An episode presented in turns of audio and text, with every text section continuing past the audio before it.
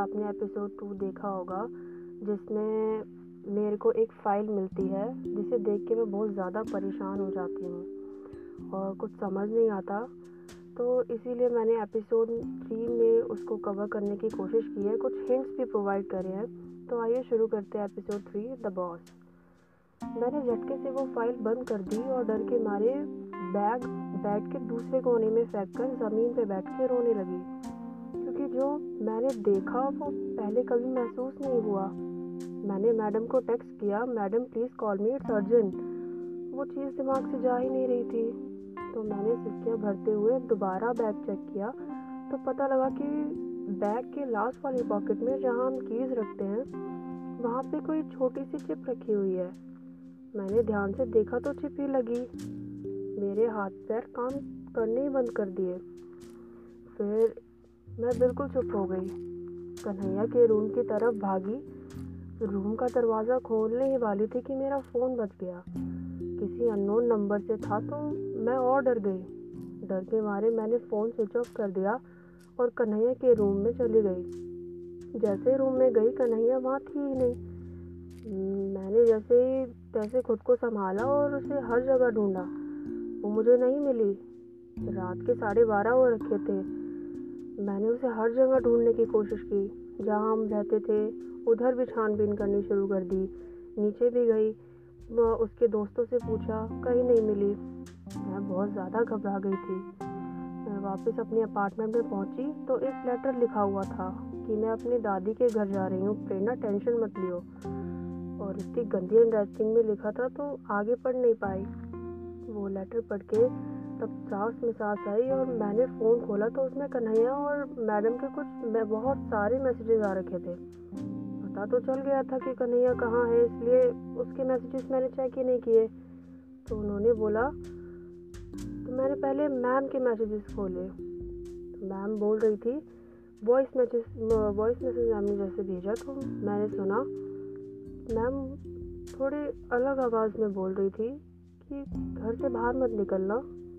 मैं तुम्हें कल ऑफ़िस में बात करती हूँ और जो तुम्हारे पॉकेट में चिप रखी है, वो चिप नहीं है, वो जीपीएस है। उसे डिस्ट्रॉय कर दो और बाहर फेंक दो।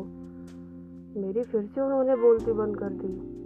मैडम ने दो तीन बार हेलो हेलो चिल्लाया होगा उससे गलती से कॉल कट हो गया। कॉल बैक किया तो उनका फ़ोन ही स्विच ऑफ़ आया। अब मैं घर में हथौड़ा ढूँढने लगी ताकि उस जीपीएस को डिस्ट्रॉय कर पाऊँ। अब अचानक से मेरा पड़ोसी आ गया और डोर बेल बजाया। और मैंने खोला, पहले ही मैं बहुत ज़्यादा परेशान हो रखी थी तो मैं चिल्ला के बोली, क्या है? तो वो बड़ी नरम आवाज़ में बोला, कि दीदी, थोड़ी चीनी मिलेगी? मैं जैसे ही लेने जा ही रही थी तो उसने एक्सप्लेनेशन देनी शुरू कर दी। बोला एक्चुअली मैं जा ही रहा था, कल सामान लेने तो सामान लेने से पहले मुझे भूख लग रही थी तो मैं रेस्टोरेंट में गया। अपना कोट उतारा, एक सीट पे रखा और बैठ गया। फिर खाना खाने लगा। खाना खाने के बाद जब बिल देने की बारी आई तो मैं काउंटर की तरफ़ गया। देखा तो मेरे पास मेरा वॉलेट ही नहीं है। तो वॉलेट लेने में जैसे अपनी सीट पे गया तो देखा मेरा ब्लैक कोट तो सीट पे था ही नहीं, जिसमें वॉलेट भी था। इसलिए सामान तो खरीदा ही नहीं गया, साथ में बर्तन भी धोने पड़ गए। ज़्यादा ध्यान नहीं दिया। जीपीएस की वजह से पहले से ही परेशान थी। मैं उसे पक गई थी तो जैसे नज़र घुमाई और उसने मेरे हाथ पे जीपीएस देख लिया और बोला, ये पेन ड्राइव कितने जीबी की है? मेरा दिमाग घूम गया, एकदम सुन्न हो गया। इतने में ही उसने हाथ आगे बढ़ा के पेन ड्राइव ले ली और बोला, ये तो सोलह जी की है। और साथ ही में ये भी बोला ये तो बहुत हाईटेक पेन ड्राइव है। इसका इस्तेमाल केवल कॉन्फिडेंशियल इंफॉर्मेशन स्टोर करने के लिए ही होता है। मेरे साथ पहले ऐसा कुछ नहीं हुआ था। सब पहली पहली बार हो रहा था। वो तो बिना चीनी लिए ही चला गया तो मुझे दुविधा में डाल गया। पहले मैंने किचन में जाके थोड़ा पानी पिया।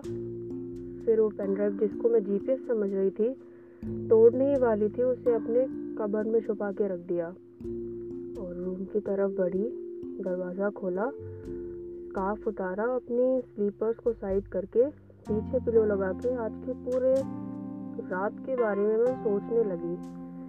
क्योंकि मैडम ने मुझसे झूठ क्यों बोला?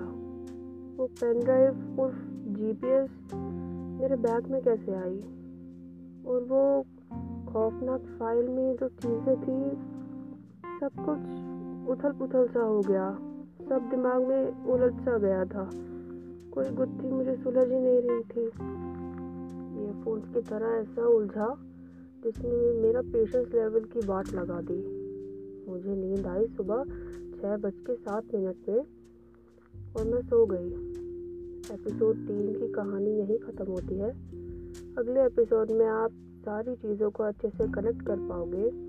मैंने हिंट्स देने की बहुत कोशिश की है और सुनते रहिए मेरी पॉडकास्ट एंड तक, क्योंकि कुछ स्किप नहीं करना है, क्योंकि हर छोटी से छोटी इन्फॉर्मेशन इस एपिसोड के लिए और आगे के एपिसोड को कनेक्ट कर कर पाने के लिए बहुत ज़्यादा ज़रूरी है। तो मिलते हैं आपसे एपिसोड फोर में the boss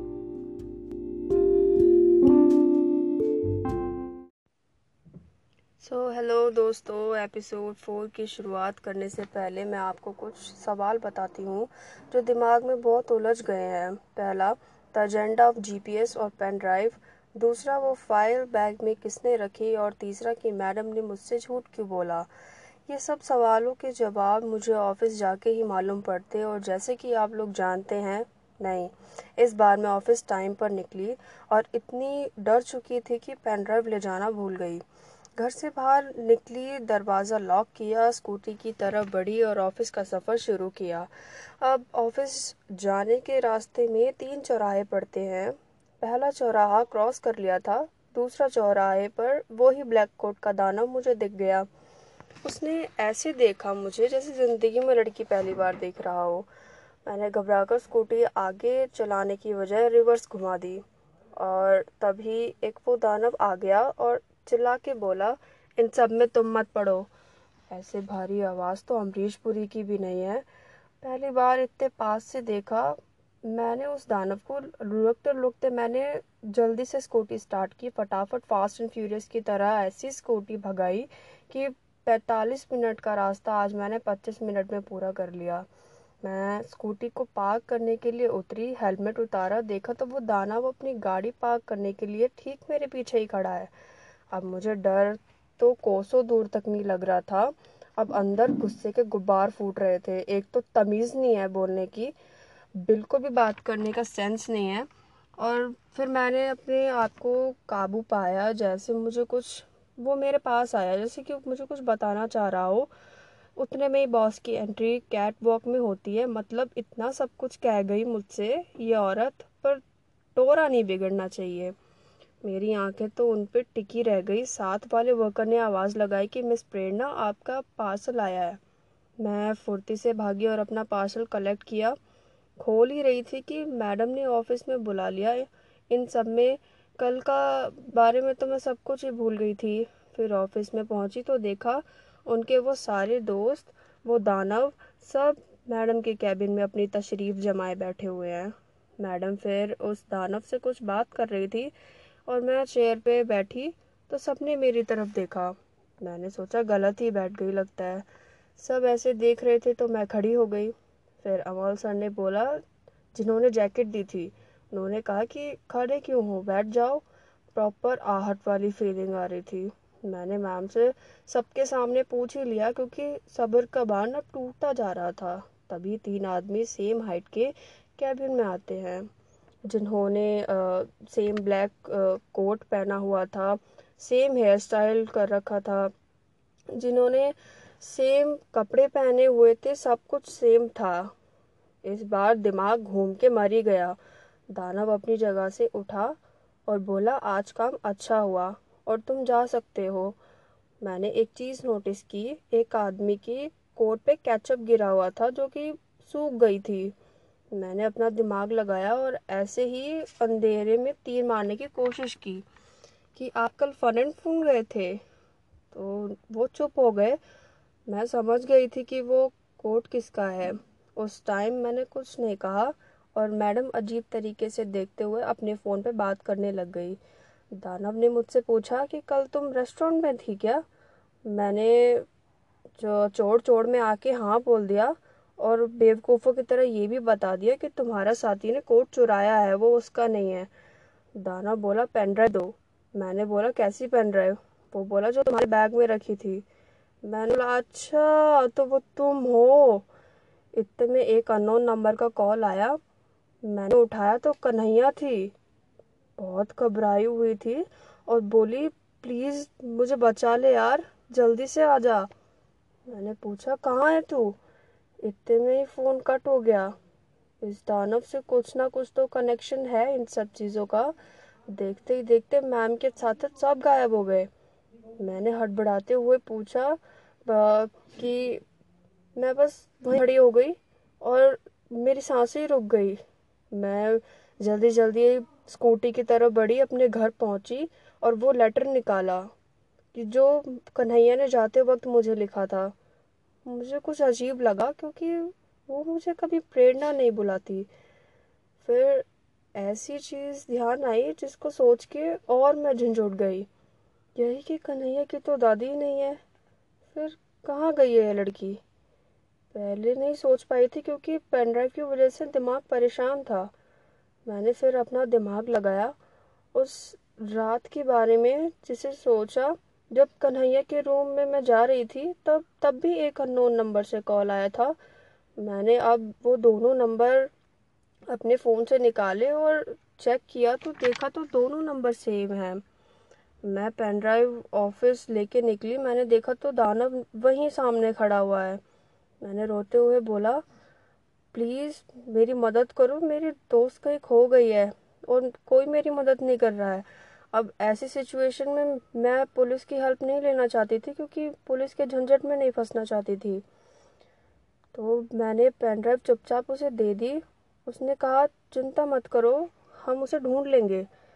मैडम गायब थी तो मैंने उससे ही पूछ लिया कि ये पेन ड्राइव तुमने रखी थी क्या? उसने कहा, रखी नहीं, रखवाई थी। जब अमन ने तुम्हें जैकेट दी थी कवर करने के लिए, तब उसने चुपके से मेरे कहने पे वो पेन ड्राइव तुम्हारे बैग में रख दी थी। तो मैंने पूछा, वो फ़ाइल भी मेरे पास है? उसने कहा, गलती से भी ये नताशा को मत दे देना। नताशा एक्चुअली मेरी बॉस का नाम है। मत दे देना क्योंकि मैं शाम को आके तुम्हें सब कुछ बताऊँगा डिटेल में कि तुम्हारे साथ और हम सब के साथ ये आखिर हो क्या रहा है। तब सब कुछ बताऊँगा और कन्हैया की टेंशन मत लेना। मुझे पता है वो कहाँ है। ये कह के वो तो चला गया। मैं दोबारा घर गई और बैग से वो फ़ाइल निकाली। और दोबारा देखी। तो गाइस अब खुलते हैं असली पत्ते। मैंने कन्हैया और अपनी फ़ोटोग्राफ देखी थी उस फ़ाइल में। उसमें एक ब्लैक कोट वाला आदमी किसी लड़की को बेरहमी से मार रहा था। और वो वही रेस्टोरेंट था जिसमें मेरे पड़ोसी अपना कोट गया आया था। फन एंड फ़ूड जिसमें मेरा पड़ोसी गया था और वो अपना वॉलेट भी भूला था। और जिसमें वो ब्लैक कोट वाला आदमी भी गया था। जिसपे वो, जिसपे सब कुछ जो चीज़ें कनेक्ट होती है, उस ब्लैक कोट पे ही होती हैं। तो पहले कन्हैया के रूम में मैं गई थी तो वो वही फोटोग्राफ दिखाने के लिए गई थी। उसके साथ बात करता हुआ वो दानव भी उसी में ही था, जिसमें बॉस और दानव रूम के दूसरे साइड थे और हम दोनों आगे और पीछे कोने में वो आदमी उस लड़की को मार रहा था। कुछ बातें हैं जो मैंने आपसे छुपाई हैं। अब इस एपिसोड फोर की हम यहीं अंत करते हैं और आगे की कहानी जानने के लिए आप सुनते रहिए मेरी पॉडकास्ट एंड तक।